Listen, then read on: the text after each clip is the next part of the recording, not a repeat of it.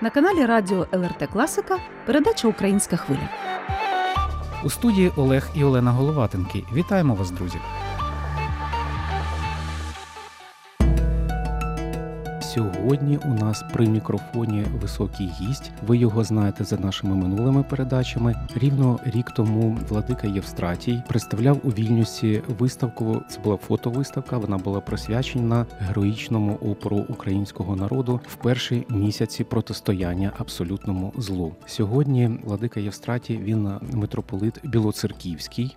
Він заступник відділу зовнішніх відносин православної церкви України, якщо я правильно представляю. Але для чернігівців він лишається владикою чернігівським, напевно, назавжди, тому що це були такі найбільш приємні історії спілкування наших передач і служіння владики Євстратія Зорі.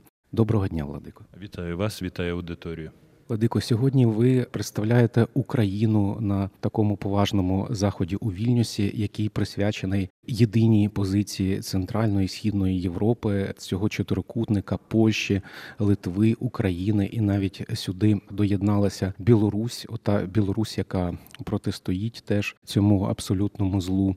Яка роль церкви православної церкви України у висловленні цієї єдиної позиції наших країн? І, можливо, якщо можете коротко, скажіть, які тези вашого виступу на цьому заході? По-перше, я дуже радий знову можливості поспілкуватися з вашою аудиторією українською тут, продовжуючи нашу співпрацю з литовськими друзями, які у 2020 році зорганізували разом з польськими, литовськими і білоруськими демократичними патріотичними інтелектуалами таку неурядову ініціативу, яка водночас отримала схвалення, допомогу, підтримку з боку і президента і уряду Литовської Республіки щодо майданчика діалогу в форматі четвірки. Бо ми знаємо про політичний люблінський трикутник Литва, Польща, Україна. Чому саме квадрат? В першу чергу, мабуть, це пов'язане з нашим спільним історичним минулим, тому що чотири наших країни, чотири наших народи, певний період своєї історії мали спільну державність, мали спільний історичний шлях, і це був шлях європейський. З різних причин в різний час відбулися зміни. Якісь на краще, якісь на гірше, але разом з тим, так Божим задумом творіння, так історією визначено, що наші країни, наші народи знаходяться в спільному просторі Центрально-східної Європи. Ми маємо, на жаль, спільного ворога, який не лише зараз виявляє своє обличчя імперії зла, а який таке обличчя мав і 100, і 200, і 300 років тому, і тому, маючи спільні виклики, маючи складну історію взаємовідносин, де є і світлі, і темні сторінки, ми безперечно потребуємо такого майданчика діалогу, такого майданчика спілкування, в першу чергу серед інтелектуалів, серед тих, хто не зв'язаний. Офіційними політичними дипломатичними протоколами, і це дозволяє говорити відверто, говорити, шукаючи конструктивні розв'язання тих питань, які виникають, і водночас усвідомлюючи відповідальність будування спільного майбутнього в просторі єдиної європейської спільноти.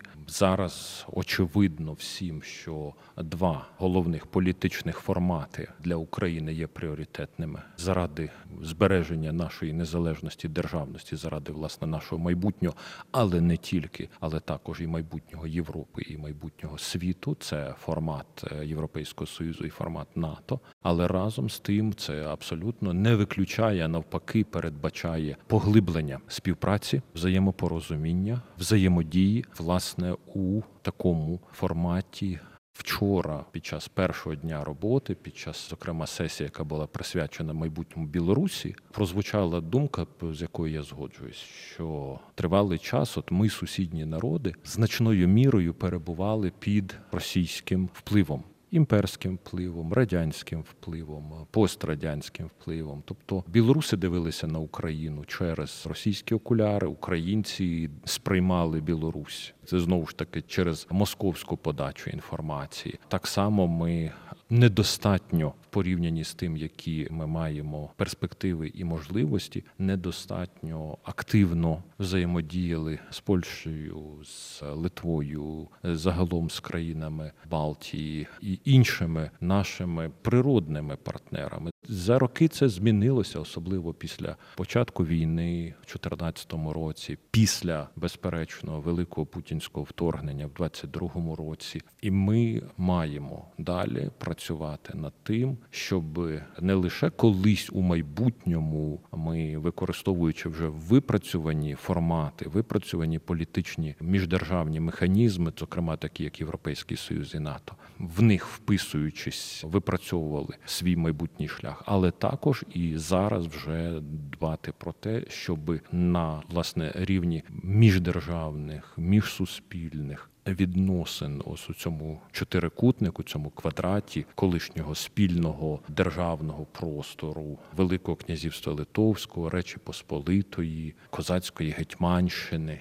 Ми працювали разом заради спільного блага і спільного майбутнього. Що стосується моїх тез, які присвячені, зокрема, одні з чотирьох головних тем, які розглядаються на цьогорічному форумі, це історичний вимір нинішньої російсько-української війни. То в першу чергу я хочу підкреслити таку квазі чи парарелігійну складову, без усвідомлення і розуміння якої ми не можемо в повноті адекватно усвідомлювати причини коріння цієї війни і путінського вторгнення. Бо ідеологічним виправданням цієї війни цього нападу є теорія руського міра, така перелицьована середньовічна ідея про Москву як третій Рим, яка протягом років путінської тиранії, путінської диктатури викристалізувалася власне в доволі струнку таку взаємопов'язану, всепроникну, якщо говорити про російське суспільно-політичне і релігійне життя, ідеології руського міра, куди було включено і імперські наративи, і радянські наративи, і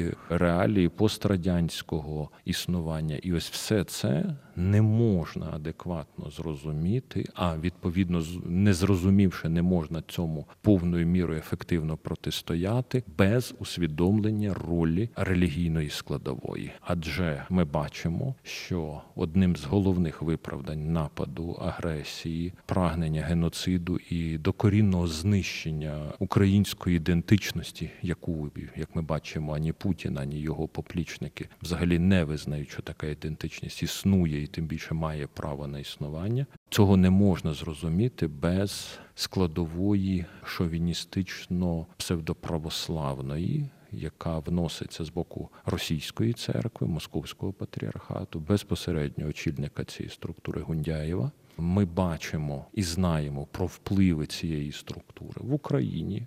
Ну, як українці, ми доволі добре обізнані в цьому. А такий самий деструктивний вплив навіть гірший і глибший є в Білорусі, тому що там диктатура Лукашенка має абсолютний контроль над православним життям, і паростки незалежно церковного життя вони можуть існувати лише дуже у глибокому підпіллі або в еміграції. Зокрема, до речі, і тут в Вільнюсі є парафія, яку обслуговують, яку духовно очолюють священники, які були змушені втікати від переслідування білоруського диктаторського режиму, і звершується богослужіння білоруською мовою, в першу чергу для білоруської громади, так само як є в складі Вселенського Константинопольського патріархату і громада, де можна почути молитву і богослужіння українською мовою. Проблема та сама актуальна є для Литви. Ми знаємо, що на початку великого путінського вторгнення низка авторитетних священників, зокрема з настоятелем кафедрального собору на той момент, оцем Москусом, підписали звернення з засудженням путінської агресії за що вони невдовзі були піддані з боку митрополита Російської церкви Інокентія покаранням. Ці покарання Вселенський патріарх після апеляції до нього визнав абсолютно безпідставними, і духовенство, яке було піддано за правду покаранням, було прийняте до юрисдикції Вселенського патріархату. Декілька місяців тому думаю, аудиторія знає, що Вселенський патріарх Варфоломій приїздив до Литви, і власне було здійснено таке довершення певної церковної структури в юрисдикції Вселенського патріархату. На щастя, тепер і в Литві православні, на відміну скажімо, від Білорусі, і в Литві православні мають альтернативу. Вони можуть приходити до храмів, де можуть молитися з відкритим серцем і зберігаючи чистоту совісті, не слухаючи піднесення імені Гундяєва і славословлень руського міра в Польщі, як ми знаємо, теж є глибока проблема, тому що провід православної автокефальної церкви польської, хоча вона формально є незалежною від московського патріархату, але провід її перебуває під глибоким впливом російських наративів, ідеології руського міра. І чим вище до гори, тим цих впливів більше. І власне тому ми бачимо дивну ситуацію, що при на загал дружньому ставленні Польщі до України наданні допомоги різноманітної, як міждержавної, міжнародної, так і допомоги українським біженцям на території Польщі. Саме православна церква польська, вона офіційно абсолютно закрита від будь-якого спілкування з православною церквою України. Вони повністю послідують в своїй позиції російським наративам. І ось ми бачимо, як деструктивно московська патріархія на це все впливає, поширюючи ідеологію руського міра, вона власне виконує те завдання, яке свого часу окреслив російський диктатор. Бо він сказав, що руська земля там, де русський язик і руська церква. І от вони, поширюючи юрисдикцію і ідеологію російської церкви, водночас цим самим готують ґрунт для подальшого політичного, а можливо, так як і випадку з Україною, і тим більше з Білорусі, бо вона де-факто є окупованою країною, бо знаходиться під е, і політичним і військовим контролем Кремля. Так само ми всі прекрасно маємо розуміти, що цей ґрунт під релігійними покровами готується і для країн Балтії. І для Польщі, і всюди, куди Росія може досягнути, тому що мета російської агресії не Україна як така. І це треба всім добре розуміти, особливо тим, хто, будучи глибоко натхненним повоєнними ідеями європейськими, гуманістичними, на основі яких власне створився Євросоюз, зокрема щодо діалогу, взаємної поваги, балансу інтересів тощо, і вони самі, можливо, навіть не вільно, а дехто і вільно стають адвокатами російської тиранії, коли ця тиранія, прикидаючись звичайною державою, заявляє: ми теж маємо інтереси, ми теж маємо права. Будь ласка, врахуйте їх, слухайте нас. І вони чим далі від цієї імперії зла, тим більше намагаються йти цим шляхом і думають, що от якщо розмовляти із злом, можливо, з ним можна домовитися.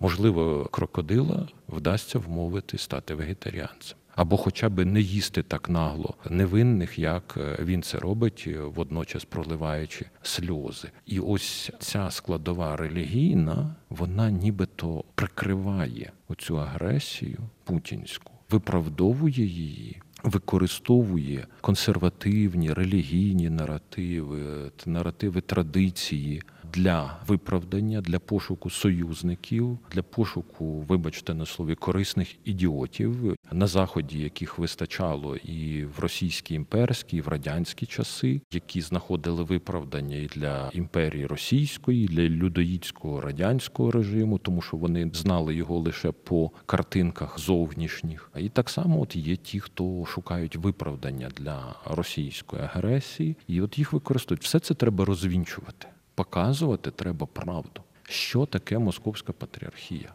Це структура російської держави, створена Сталіним в 43-му році для контролю релігійного життя всередині радянського союзу і впливу на релігійне життя або через релігійні інституції поза радянським союзом. І в нинішній путінській Росії ця система не тільки збереглася після 30 років, що минули від падіння радянського союзу, але вона якісно переродилася, бо формально радянський союз залишався атеїстичною державою, і тому ідеологічного зрощення між московською патріархією і радянською державою в повній мірі відбутися не могло.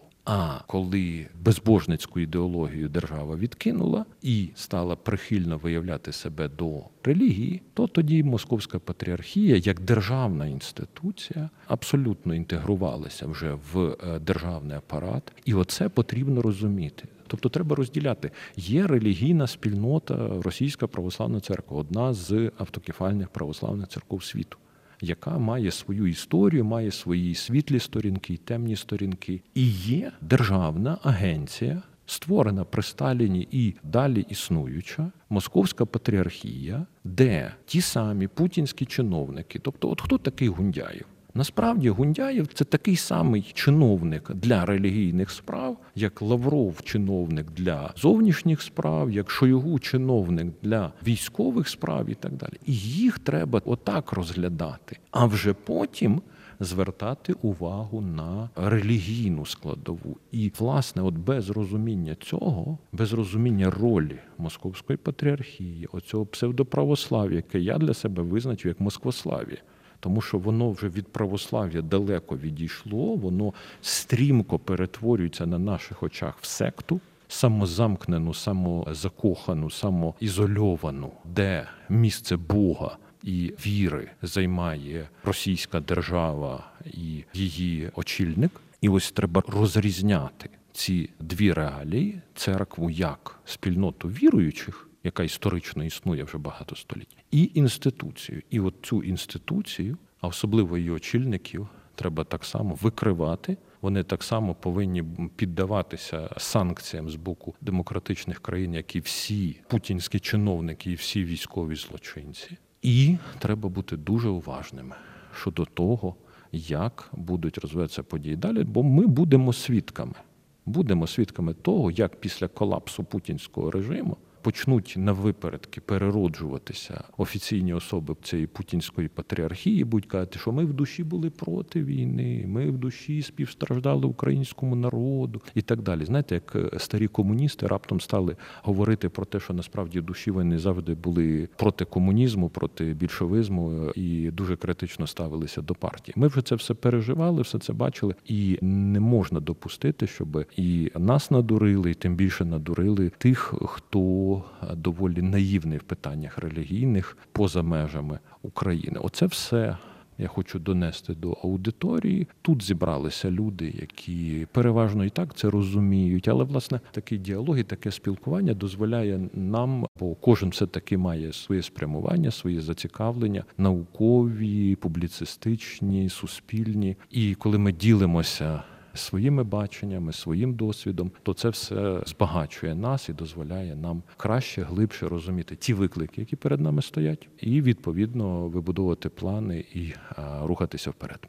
Владико, ви на багато питань, які хотілося поставити, вже відповіли фактично, і згадали про тих священиків Константинопольського патріархату, яких було усунуто, яких було відновлено рішенням Константинопольського патріарха, і про візит його згадали. І от дуже символічно, що українською православною громадою Константинопольського патріархату тут у Вільнюсі опікується білорус Георгій Герой, священник, який вважає себе етнічним українцем. Е, в нього багато питомих лексиконів українських слів, але фрази він будує так трішки по-білоруськи, але разом з тим вивчає і українську мову, тобто і українською громадою пікується, і білоруською. Власне, і ми слідкуємо за подіями в Україні і за е, тими подіями, які відбуваються під Лаврою. І ось у Чернігові комісія взялася храми ці всі дослідити, опечатала. То я хочу дуже коротко. У нас на жаль є всього півгодинки нашої передачі. Ми обмежені, щоб ви кілька слів сказали про ту ситуацію в Україні. Україні, і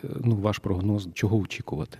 Ситуація всім відома і зрозуміла, складна, але процеси відбуваються незворотні. Все більше людей усвідомлюють е, роль яку відіграє Московська патріархія, і юрисдикційний взаємозв'язок громад в Україні з нею в великому путінському вторгненні у ідеологічному обслуговуванні цього вторгнення, і для того, щоб перемогти і утвердити справедливий мир з очевидністю, треба ярморського міра з е, духовного простору України скинути. Тому ми, як церква, і самі підтримуємо і закликаємо всі політичні партії, громадські організації, загалом суспільство підтримати законодавчу заборону будь-яким релігійним організаціям в Україні мати підлеглість релігійним центрам, які знаходяться в Російській Федерації. Такий законопроект зараз знаходиться на розгляді парламенту, і буквально днями було оголошено, що зібрано 226 підписів депутатів, які готові проголосувати за цей законопроект. А ми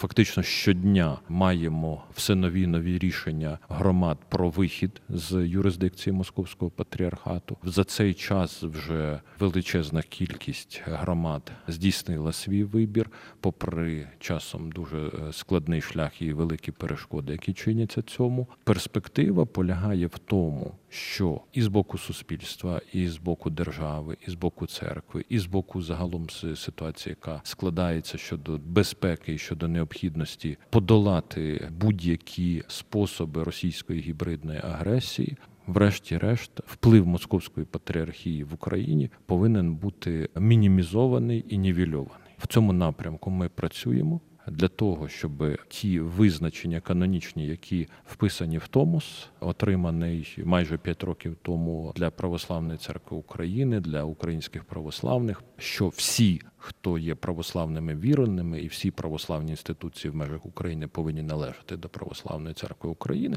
ці канонічні визначення, щоб втілювати їх в життя разом з тим. Україна є демократичною країною. Ми маємо понад 50 різних напрямків релігійних, різних конфесій, християнських, нехристиянських, серед християн всіх напрямків від е, найдавніших до найбільш сучасних. І тому з очевидністю якась доля тих, для кого Москвославія миліша ніж істина, буде залишатися. Але наша спільна мета, щоб вплив політичний на них і їхня інструменталізація Росією проти України були неможливі. Якщо людина просто собі в душі вважає, що треба кланятися в бік Москви. Доки вона не чинить злочинів проти української держави, це є демократичний спосіб ставлення. Ми повинні забезпечувати свободу віросповідання, але ми повинні водночас давати людям розуміння і правду. Бо ми ж бачимо, як і в Україні, і за кордоном, особливо зараз, представники московського патріархату приховують свою приналежність власне до російської юрисдикції. Вони подають себе як українська православна церква, кажуть, що ми незалежні від Москви, хоча це абсолютно неправда. Я знаю, що і тут в Литві були намагання е, зорганізувати таку українську в лапках громаду в складі московського патріархату. Це все теж треба викривати. Над цим ми теж працюємо і будемо працювати. І на завершення я абсолютно впевнений в тому, що Україна досягне перемоги. Ціна є надзвичайно великою, і зусилля прикладаються неймовірні. Але разом з тим. Моє переконання ґрунтується не лише на аналізі, співставленні фактів і так далі, але й на розумінні того, що в найважчі моменти нашої історії ми завжди відчували допомогу Божу. Господь веде нас. І якби цього не було, то Україна як держава, наша державність, наш суверенітет, наша незалежність давно би загинули. Бо вороги надзвичайно сильні, надзвичайно підступні, абсолютно безпринципні. Але в кожного разу, коли поставали виклики, які здавалися нездоланними, Господь проводив нас через них. І я впевнений, що не може бути так, що Бог вів нас стільки часу і раптом полишить. Господь нас не полишить, Він любить правду, а правда на українському боці. Там, де правда, там Бог, а там, де Бог, там перемога. Тому працюємо разом і наближаємо цей день перемоги і розбудови нової України.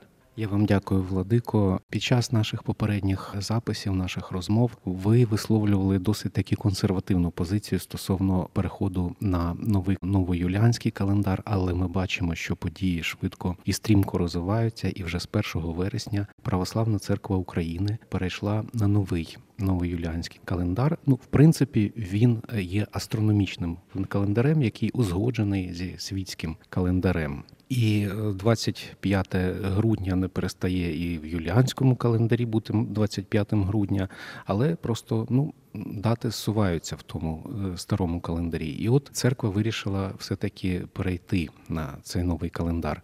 Яка ваша оцінка? От ви спостерігаєте вже з 1 вересня, наскільки відбувається от е, в свідомості людей інтеграція, прийняття цього календаря, можливо, суперечки стосовно того, що м, 14 жовтня, день створення української повстанської армії, воно приурочене до покрови, а покрова тепер 1 жовтня. Скільки тут земного, а скільки небесного?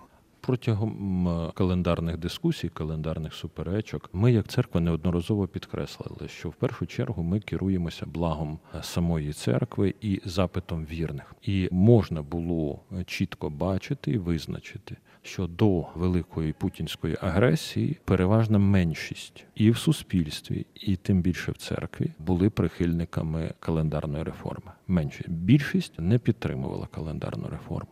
І ми бачили, що умов для її здійснення на той час не було, бо ризики, які несуть такі реформи, вони абсолютно реальні, і ми маємо історичний досвід декількох церков, які поспішно і не до кінця продумано її впроваджували календарну реформу.